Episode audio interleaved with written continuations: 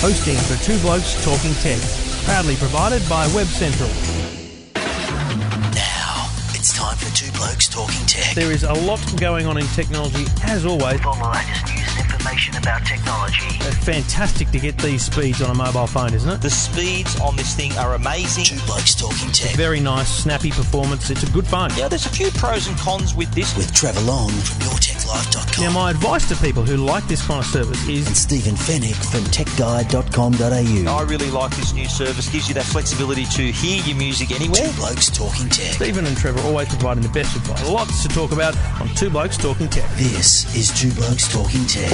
And thank you for listening. Thank you for downloading. Uh, if you're a fitness fanatic, buckle up your shoes. Put the GPS watch on. 30 minutes of exercise with two blokes talking tech. I figure that's how some people listen. Stephen Fenech, good afternoon, good evening, How good morning. Yes, uh, I'm sure that is uh, either walking, running, driving. So uh, you know, make sure you pay attention to the road if you're listening to us while you're driving. Don't be too distracted. And if you're running, I'll talk slowly so that you can slow the pace down because if you're anything like me, you don't want to go too fast. If we talk really fast, you'll have to run faster. Is that how it works?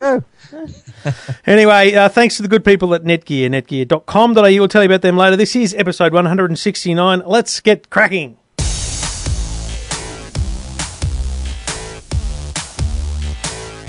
The Pirates are out, and I'm not talking about Jake and the Neverland Pirates, which I get to watch regularly on Disney Junior. I'm talking about the uh, people who love to illegally download content on the internet. Now, uh, we've talked about this a lot before, um, and I think we both have dabbled in that space. Not really. I'm not really a huge downloader. I don't really have time to do anything other than watch kid shows.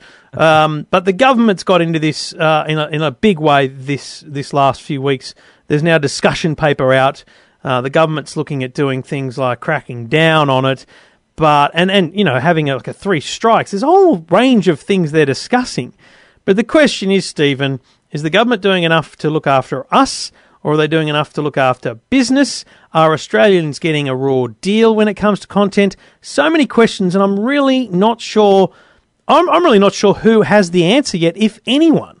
Well, I think uh, the government is not doing enough for us. The, the the the discussion was brought up again this week because there was a, a leaked discussion paper uh, that was uncovered, and that discussed measures uh, of punishing online piracy, and you know, including doing things like blocking sites, throttling back your internet speeds, and, and sometimes even stopping your connection altogether. Um, I think that piracy, uh, and I've written a column on Tech Guide about this. Piracy is about opportunity. Piracy occurs when people don't have a fair and legal way to download the content they want. Now, Game of Thrones is a great example where it is a very popular show. Now, people aren't going to pirate, they're not going to download something illegally if they hate the content. They obviously do, they're doing that because they love it so much. Yep. They want access to it.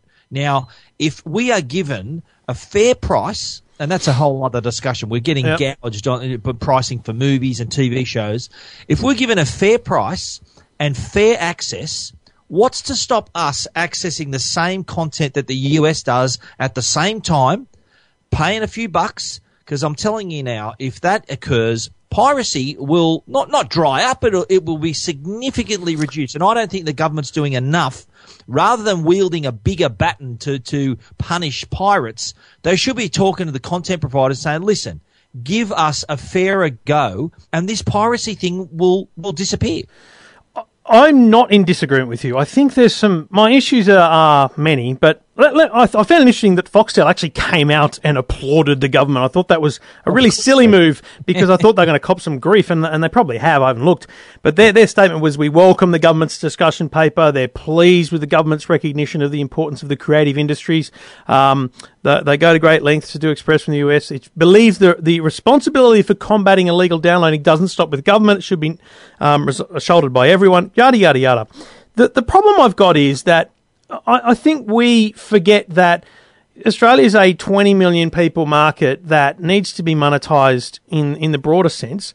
And a person that makes a piece of content like Game of Thrones, um, you know, costs millions and millions of dollars, and they can monetize that in the in America and other huge nations very easily because it doesn't take much scale to monetize. In a country like Australia, though, if you had hundred thousand people go direct to the to the distributor in the US, they might make some money, but they make more money as a content maker selling the rights to an organisation like a, a TV network or a Foxtel. And that's the money that pays for the bloody content to be made in the first place. I, I agree with you, and like yeah, Foxtel, of course, they want to they want to exploit the fact that they're the only people who show a show, you know, show a Game of Thrones. Yeah. But do you remember what happened a couple of years ago when iTunes uh, made each episode available the day after Foxtel first uh, first aired the program? So they had first crack at it. Yeah. And then the day after, everyone who could who wanted to download the episode could do that. Foxtel actually uh, blocked that, and those people who were relying on the iTunes service, it was like you know 250 295 an episode or whatever it was, were denied that uh, that opportunity. And so what do they do? They didn't suddenly buy $135 a month subscriptions to Foxtel.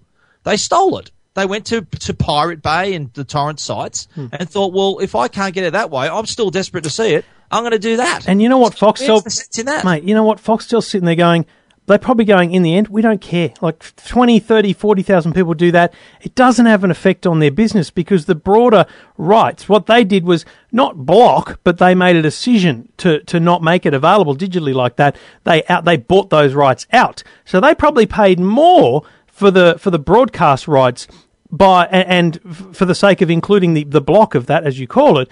But that, that pays for them because it means they, they get their return. Just because people download it illegally doesn't mean those same people would have made it more successful financially for either the local or the international distributor. So that, that's my problem. I'll give you a good example of, of how it, it could and should change and why Australia's a difficult market. I love comedy. I don't know why, but I just love every now and then just watching stand up. And it's a hard thing to get good, good, good quality stand up. You buy a, a Carl Barron or a Wil um, Anderson DVD, you're paying 20 or 30 bucks. Uh, Louis C.K. in the UK, in, in the US, great comedian. He's got a website. You go there, five bucks. Five bucks, you buy the piece of content. It's available as an MP4 to download. It couldn't be simpler. You can either stream it or download it. You can download it three times, and you and you have it. You own it. You can do what you want with it. Five that's- bucks. That's a great model. Though. Now, but it is. But in America, right, Louis C.K. can sell to a, market of 300 million people, and he just has to have 20,000, and he's making big bucks on $5. Yeah, but- An Aussie comedian, though, can't do that here. An Aussie comedian has to has to rely on the broadcast rights, has to rely on a broadcast deal to, to give them a big hip pocket and get through. Yeah, so no, we I need the broadcast understand. industry. Understand that, but you you think of it, you you actually hit on a really good point. The way the Louis C.K. model, let's call it, okay, is treating everyone in as one big digital nation. Yeah. Yeah, di- digital doesn't know boundaries, doesn't know countries, doesn't know time zones. The the fact that we're Australians are 23 million people shouldn't matter to HBO. We're part of a world economy, a worldwide audience that's just that, that are desperate to watch the program they're producing. But when you carve, when you when you look at a production budget, so let's say Louis C.K. costs him fifty grand to make something, and he wants to make hundred and fifty to cover his costs and make hundred grand. He goes, well, divide by five dollars. I just need that's America done. He does it, and then the rest of the world is just an advantage. Whereas when you're spending hundreds of millions of dollars making Game of Thrones, you get a huge chunk of that through U.S. sales, direct, digital, and and broadcast, and then you slice up the rest of the world to to find the full revenue to pay for the bloody thing because it's expensive. No, I, I understand it. I don't think it costs hundreds of millions to produce uh, I Game of think Thrones. it Would- might. Would cost, would cost tens of millions of dollars to produce Game of Thrones. But I'll go back to the point I made earlier. The the fact that we're treated like the the the the, the second cousin out here, like we're, we're, treated with, we we've got to pay double what the US pays. We've got to, we've got to pay through the nose, not just for Game of Thrones and for other content it's it's not, and they're wondering why people are pirating their programs. Like, hello, what, what, give us a fair deal, give us a good good access, and allow us to enjoy the content, your content. They're they're not stealing it because they hate you; they're stealing it because they love it. I'll tell you when this will change. It's very simple. This will change when the when the market is there. As much as the geeks of the world and the many early adopters who are torrenting, Netflixing, and I don't believe for a second there's 200,000 people Netflixing in Australia. For a second. There's plenty of people that'll write about it and speculate, but no one knows for sure how many people are doing it. How many, pe- frankly, no one knows how many people are torrenting. They make assumptions based on traffic and things, right? When it becomes um, actually possible to make money off those people looking for direct. So, for example, mate, Foxtel, when they know they can sell a hundred thousand daily episode, like per episode, hundred thousand of Game of Thrones via iTunes, mate, they'll buy those rights and they'll sell it that way because they make money that way. But at the moment, there ain't the market for it. There's just not the market. I think that rather than complaining, like, like put it this way, the, the, the content, the, in, the, the, the Game of Thrones case is the classic case, right? The, the, in the case where they can't pay a couple of bucks for it per episode and they steal it, what are the content makers make no money? If they steal it, No, they but they, they but no, the content makers have made their money because Foxtel have paid them enough to, to cover the region for the production costs. And so Foxtel's the one that's potentially losing out, and Foxtel's looked at it and gone, we don't care.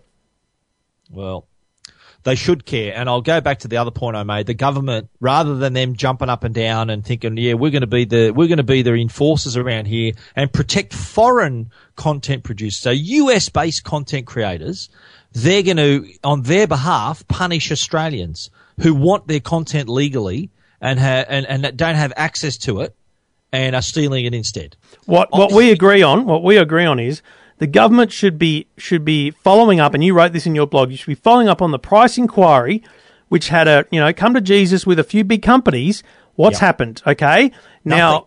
now if if if a if a piece of content is available direct to consumer for five dollars in America, it shouldn't be possible to charge ten in Australia. Yes, six, seven even for, for a local cost costs money to market in Australia. Okay, it's a higher per customer cost to market in Australia than it is in America because of scale. Not double. It's not double the price they made. Correct, and that's what I'm saying. So, uh, so we need to be protected from that gouging.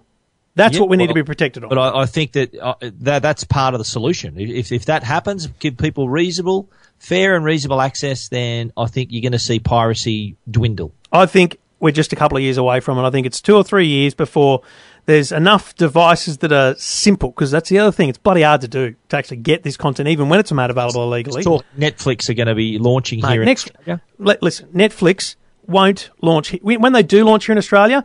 They'll have a reasonable impact, but they won't do any better than anyone else because Netflix doesn't have that much that we don't already have. It's just that people aren't willing to pay currently for a blanket service like Presto or QuickFlix, mm. right? Channel 9's launching a thing in a few months. There's plenty of services. Netflix itself is like a has become a brand name for streaming content, like a, a verb, you know, like Google. Yeah, Googling something. binge watching. Yeah, the, if you can, you want to watch a lot of content at once. A lot, lot of series are now being released all at once, Yeah. uh, rather than episode at a time, week at a time. They just go bang and release the whole season, like uh, House of Cards. I think uh, Orange is the New Black is another popular show that's just been released uh, all at once. We're at episode 169. I reckon when we're at between 269 and 300, we'll be talking about how Australian consumers have now got the choice they've always wanted. Because, mate, we can we can march in the streets all we like. It ain't going to change until there's enough demand, and that's to me two or three years away. I hope we last that long, Trevor. Oh, we will. Come on, I've got a long term contract, haven't you? Two blokes talking tech. Uh, I'm Trevor Long. Stephen Fenech with me each and every week from techguide.com.au. You read his blog about the uh, piracy debate at techguide.com.au. Two Blokes Talking Tech. You're listening to Two Blokes Talking Tech. Well, we found uh, Kogan in the headlines once again this week. He's uh, quite a his service, his company, I guess, is quite a disruptor of uh, of the market, and once again. He's uh, done just that with a brand new Android smartphone, and not just any old smartphone, the Agora 4G smartphone. And the most attractive thing about this, once again, is the low, low price. So we're talking two hundred and twenty nine dollars for, and I've already got it by the Talk way. Talk about price gouging. Fair income. the first Agora was 149. The next one was 199. What's he up to? Well, say, this is. Uh, I- I've looked at all of them. This is. Uh, they've got. They're in partnership with BenQ, by the way, who were were once owned by Siemens, or the other way around, which was a, a, massive mobile company. Uh, and this is, I've got to say, a, a quality device for the money. Uh, build quality is pretty solid. Uh, nice five inch screen, uh, not not as high resolution as some other devices on the market. Camera I haven't tested yet, but it is an eight an eight megapixel camera uh, and a 1.3 at the front. It's running a quad core processor, Android uh, 4 4.4, which is KitKat, and it, it's uh, a fairly pared back version of Android. So it reminds me of the uh, the Nexus, the Nexus 5 actually. The whole Almost vanilla. yeah. So it's uh, it is it's for, for those people who don't don't like a lot of Android layering. You know, there's all the user interfaces, the various companies, Samsung and HTC and LG. If they want a pared back, pure Google experience, then the Agora is uh, right sort of down the same alley as the Nexus Five. So I think this is going to uh, have a lot of interest when it's released in a couple of weeks uh, especially for those people who, uh, you know, we, we know that the, the market for people who bu- like to buy devices outright is growing. Uh, for you know younger people on a budget maybe, and maybe uh, older people who are coming to smartphones for the first time. They don't want to uh, overspend. Well, this is uh, more than six hundred dollars cheaper than the more popular devices on the market. And just quickly, I think the one thing to take out of this is the BenQ partnership. I find that very interesting. It's a very non-Kogan thing to do, and I think perhaps, and I'm just pure speculation, I think perhaps he was happy with how the last Agoras went, but I think he probably got feedback from from people that build quality wasn't brilliant. Perhaps there was reliability issues. We don't know what the return rate was, and perhaps he was looking for a slightly better uh, manufacturer, and uh, maybe that's what he's got here with the BenQ partnership. Well, I, I, like I said, I've had it. I've only just had it a day, but it, it does seem to me there's a little bit more build quality. There's a bit more polish to the device. It, it, it is. It is. I think, uh, and I've seen all the other devices he's had. Uh, this does definitely uh, has a step up in quality. And, and really feels good in your hand. I think it's uh, it's great value device, and I think people have to be realistic with their expectations for this. And so far, it's really exceeded my expectations. I have to say, uh, I haven't tested the camera out yet, but in terms of the processor speed and the quality of the experience, it, it's not far behind the Galaxy S5 and the LGs and all these other devices that cost three times as much, four times as much as this. I think if you're looking to get a phone outright and uh, save some money on the long term plan, the Kogan Agora is one to look for. Um, check it out at kogan.com.au, and Stephen's review will be up soon at techguide.com.au.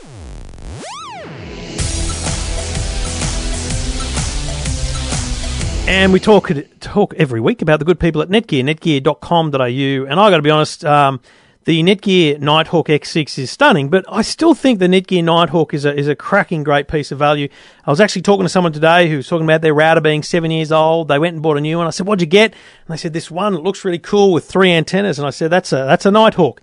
This is a router that has built-in gaming, streaming, and mobile devices in mind because it's a next generation gigabit router, one gigahertz dual core processor inside, the fastest Wi-Fi currently available, less lag, less buffering, no matter where you Wi-Fi. The Nighthawk has you covered because it's got beamforming, which basically directs the signal to your device.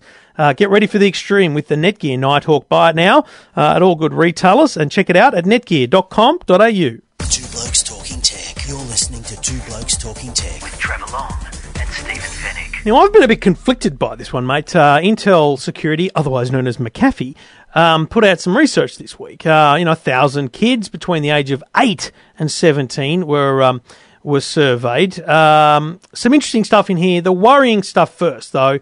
Um, you know, talk about cyberbullying. For up from fifty six percent last year, eighty one percent of teens and tweens, as they call them, have witnessed cyberbullying of others. Thirty nine percent have been cyberbullied themselves. 15% amazingly admitted to bullying people online. And I think that's that's a bit of a worry to see those numbers on, on such a rise, Stephen. Absolutely, yeah. I think uh, you know back back in the old days, bullying was something that only occurred between nine and three. You, Yeah. If you're at school, you're getting bullied. It was bad enough then. Now with with this cyberbullying, it's something that can happen 24 seven, unfortunately. And it's uh, look, it, it is it is uh, it is a real problem, and I think people need to take some responsibility here. I think we can all be better internet citizens, especially kids at that age, where you know if they are seeing someone bullied, they should step in and do something about it. Help- those people. You know, if it was them, they'd appreciate that themselves. Now, I Now- know easier said than done. It is. But look, we need to start somewhere. Now, parental That's- that's your guidance, parental controls are one thing. I think we've talked about this before. Parental discussions are, are a better way of, of understanding and controlling your kids' online uh, behaviour. Seventy percent of, ki- of pe- um, kids said their parents know some, but not all, of what they're doing online. Forty-nine percent reckon their parents can't keep up with technology. Yeah. Um, and fifty-two percent say they know how to hide what they do online. I mean, they're even creating fake accounts. They're clearing the browser. They're doing all that. So try as you may and you should try to, to protect your kids with parental controls wherever possible. But don't do it without talking to them. Don't do it without having a conversation because if you just put it in place, they'll just bypass it all. Absolutely right. I think your kids and my kids are probably the unluckiest kids around because we're pretty tech savvy. We know we know our way around. Uh, we can see what they've been up to. So, uh, uh, uh, but though the majority of parents though who uh, you know, they they're not really taking as much interest to learn as much to monitor what their kids are doing. They're kind of saying, well, you know, in the past, the kids are sort of the ones who, okay, they set up the router, they know how to do all that stuff. It's just sort of second nature to them. But I think that parents are kind of failing their kids if they just choose to be ignorant on on these in these areas because you don't know what's going on under Yep. your nose. And we saw that uh, a lot of the kids, in fact, seventy percent between 8 and 17 said their parents didn't know their internet activities. And we're talking, we're not just talking computers here, we're talking what they do on their smartphones, on their tablets. So these devices that they can use anywhere in the house. Uh, I think you know uh, that they, they are good at hiding what they're doing, deleting their browser history, all those sorts of things. But I think you the parents really need it. They owe it to their kids to have an open discussion about what what's appropriate to look at, what isn't, and to be open about it, so that they, they can uh, you know know the right thing to do and, and and know a little bit more about what the kids are looking at. And I'll give you an example. It's kind of off tangent, but it's it's a very live one for me. Minecraft is is a huge, unbelievably huge game, which my son, who who was six at the time when he started playing, he's seven now, has been playing for some time, uh, just in a local environment on the computer, building the most amazing things. But he starts talking about multiplayer, and I'm like, whoa, buddy, whoa, because I don't want my kid connecting to random people around the world because you can chat there, and who knows what's going to happen. What I did was said, buddy, just keep playing the way you are, and then I took the time on the weekend to work out how this multiplayer thing worked. I got it set up, I got it working, I played the game myself, and now he and I can play this game together as a multiplayer. And then I've said, so now I've got a server that your friends can use as well. Because it's okay for you and your friends to do it, but not random people out on the internet. And I think over the next couple of years, that's the evolution. It's an evolution of, you know what? Well, okay, now you want to just find, uh, you want to join a game. That's fine. But now we talk about the conversations and stuff that happen. If you just jump in and your kid's already doing it and you say you've got to stop, that's where you're going to hit trouble. So parenting is tough, mate, and you're a lot, lot further down the uh, the path Yes, than I am. I am. I've got teenage children, and you got all that ahead of you, Trevor. That Mm. uh, you know, the boys will be boys, and you know, things things that they they curious about looking at certain things. It's not like Stephen, your mate. parents did not know everything you did, and Absolutely my not. mum didn't know everything I did. I think back in the day, you know, like we were rather than sort of it was the case of you know hiding the Playboy under the mattress for some kids, or you know getting into Dad's collection. Yeah. But uh, nowadays, uh, You don't need that. material is uh, is so easy now, and and and look.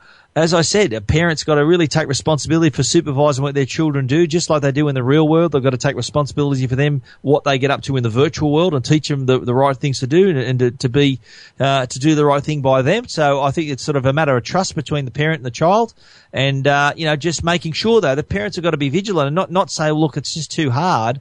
They've got to make an effort to keep up with what's going on, so they know what their kids are doing. Because like I said, that you don't know what they're going to be doing right under your nose. That's it. You can read those stats uh, from Intel Security McAfee at uh, techguide.com.au.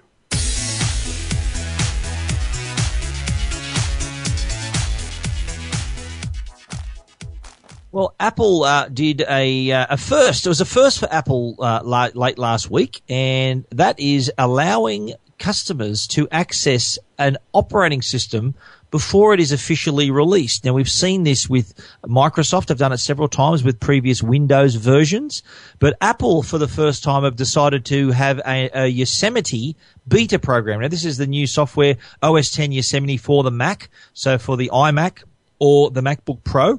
So uh, it's it's it's a great opportunity for those users who can't wait until probably October when it's released officially to dive in now and experience the operating system. It's not complete.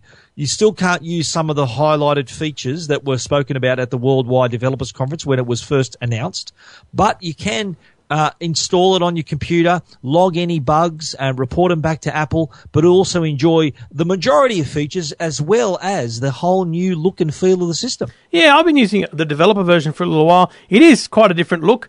Um, it's not radically different, so you won't notice immediately everything. The two key things for me are Spotlight, where the little um, you know magnifying glass in the top right hand corner is magnificent. Now it comes up in the middle of your screen with great searchability. It's probably my most recommended thing about the Mac operating system is is searchability of content, um, and, and probably the the Aero look, which, which is a Windows thing, but that, that transparent look that they introduced to iOS 7 um, of some of the apps, although I don't think it has a huge effect on, on the, the way I use the system. Um, and there's some other minor little tweaks, like some of the, the apps that go full screen. It's uh, it's now the green plus button is replaced by a full screen instead of plus. Little tiny things, tweaks here and there. I think the big deal is going to be when it's um, when it's released fully, as well as iOS 8, because that's when the iPhone and Mac stuff starts to happen, like AirDrop, um, calls, all that kind of stuff happens with your Mac into your iPhone.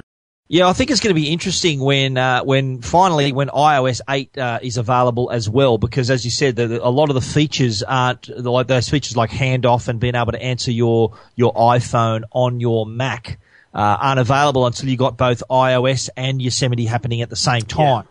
So I think that they're they're the kind of the, the headline features for me that I'm desperate to try out. But in the meantime, though, I'm I'm enjoying the whole new look and feel. It, it is very iOS seven. It is has more of an iOS feel to it, and you know uh, from the, the fonts they've used now, sort of the the smaller lettering. I think there's some people who may not like the smaller font size that they're using now on on, on the uh, on the interface, mm. uh, but it does have a real iOS seven feel. That sort of flatter feel. Uh, and uh, but but it, I'm, I'm enjoying though the whole the whole design is, is quite good. The whole all the translucent windows, so you can sort of stack your windows and still see what's going on uh, beneath them. So you kind of have a, a better sense of what's on your desktop. Uh, so I think uh, there'll be a few people. I think people already have signed up to the beta program. It also puts in a, a program called Feedback Assistant uh, in your dock, so if there's any feedback you can offer, it heads straight into Apple, and uh, they can improve it uh, with your feedback. So good on Apple for have, trying this as a, as a first. Uh, hopefully, it won't be the last time they do this, but uh, good to see they're getting, getting letting us get our hands on this before it's officially released. Yep, and if you uh, if you haven't signed up, you probably still can sign up. You might uh, you might join the queue immediately. You might get an email further down the track, but the beta is open, uh, and as you say, a groundbreaking thing for Apple. Um, but you know, really, it's just about getting bugs, uh, getting more bugs in faster, so they can make the make the thing much more reliable. Um, check it out. Stephen's going to have some info up at techguide.com.au. Two Blokes Talking Tech. You're listening to Two Blokes Talking Tech with Trevor Long and Stephen Fenech. Now, the other thing, quickly before we do your minute reviews, um, you had this week on your website a little bit of a MythBusters style story. I remember watching MythBusters and they were doing, uh, you know, trying to work out how much bacteria was really in the toilet. Like, you know, do your toothbrushes get dirty from going to the toilet and stuff? You're talking about the mobile screen being filthier. Absolutely, yeah. There's research from London University that says that your mobile screen can be up to 10 times dirtier than a toilet seat. How many times you bring a toilet seat to your face and make a phone call, Trevor? Not often, I'm sure. But you, this is something, uh, tech, tech hygiene, uh, tech screen hygiene is something that we really need to look at here. Several cleaning products available that can help you keep your screen clean because when you think about it, we're touching them with our hands, we're bringing them to our face. There, there's, uh, there's doctors, I think there's a doctor doctor I've quoted in my story that says you got just as much of a chance of getting sick from your phone as you would from touching a handle in a bathroom. So uh, best to keep that clean. Mashable uh, last year did a really good video investigation and found that per square inch, there's more bacteria on your mobile phone screen that there is on your pet's food dish. So went out there and licked Ziggy's bowl and licked my my screen. I'd get more bacteria off my iPhone screen than I would off Ziggy's bowl and Logan's bowl for that matter. So something to keep in mind if you haven't invested in a screen cleaning solution to not only take all the fingerprints and smudges off your device, but it's also going to make it a little bit more hygienic. So get rid of all those nasty bacteria and uh, keep it clean, people. It's best in uh, good good idea to invest in some cleaning solutions. Uh, you can read about that at techguide.com.au. But Stephen, stop licking your phone. You're listening to Two Blokes Talking Tech. With Trevor Long and Stephen Fenech. Now, your minute reviews involve a couple of fun ones, uh, including getting out on the uh, the golf course, mate. Yeah, well, you know, I'm a, a, bit of a golf tragic, Trevor, and I need all the help I can get. So, uh, the late, this latest device, the Golf Buddy PT4. This is a GPS device. Now, it's not a watch. It's not an app. This is a dedicated GPS device with a four inch screen. It's a serious product, this one. So rather than you having to waste your, your phone's battery with an app or using a smaller screen on your watch, the PT4 offers a full screen, uh, a full screen view of the hole. It allows you to touch various parts of the hole. There's more than 37,000 preloaded into the memory. So no matter where you go in the world, this will be able to find you and uh, give you a hole by hole information. So you get accurate meter dist- meter measurements to front, middle, back of the green, any hazards. It can also keep score, keep track of all your stats if you're one of those players who wants to track their information to help themselves improve. Uh, the Golf Buddy PT4. Uh, it, it is an excellent device if you're a serious golfer.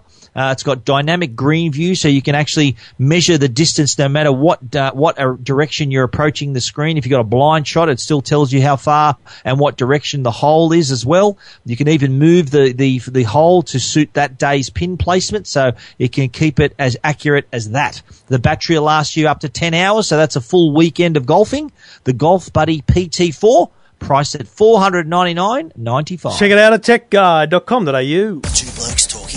You're listening to Two Blokes Talking Tech. With Trevor Long and Stephen Fenech. And this one's good for people with their original Apple earphones. That's right, yeah. The uh, Apple EarPods, which have been around for oh, nearly three years now, uh, they're, they're, excellent speaker, excellent earphones that come free with your iPhone, latest iPods. Uh, but there are some complaints though. Some people doesn't quite fit as snugly in your ear as they like, and especially the people that are listening to this podcast and maybe running or walking or in the gym, uh, they may be complaining that the earpods fall out. Well, what do we do? A Canadian company's come up with a really cool idea called the Spring Clip. And that's spring without an I, everyone. If you're reading my story on Tech Guide, that's not a typo. Spring is spelled without an I. Spring Clip. What you do, you pop them around the, uh, the stem of your earpods and then the plastic then goes up and creates a little, a little clip that fits into your ear and makes a more secure fit for your earpods. So they won't be falling out. They're only $10 a pair. You can order them through the website. I think shipping's about three or four bucks. And there is a pack of four packs. So you get one of each color. There's four different colors, gray, blue, green, and pink. And that's for 30 US as well. If your earpods falling out is something that frustrates you, this is a product to look at. The spring clip and the I is not meant to be there. That's not a typo. Check it out. They are actually quite cool. Uh, um, uh, they look very handy for those people with the earpods. Check it out at techguide.com.au.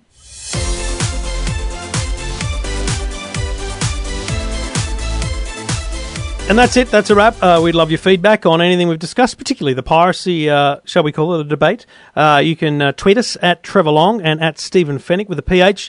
Get in touch anytime. Don't forget the hashtag Ziggy Zaggy. None of that Logan. Yes, I had a couple of them actually. With thanks to everyone who does respond on Twitter and, and those people that are still sharing their meal for a meal. We, we were uh, we've promised we're going to retweet everyone that we see.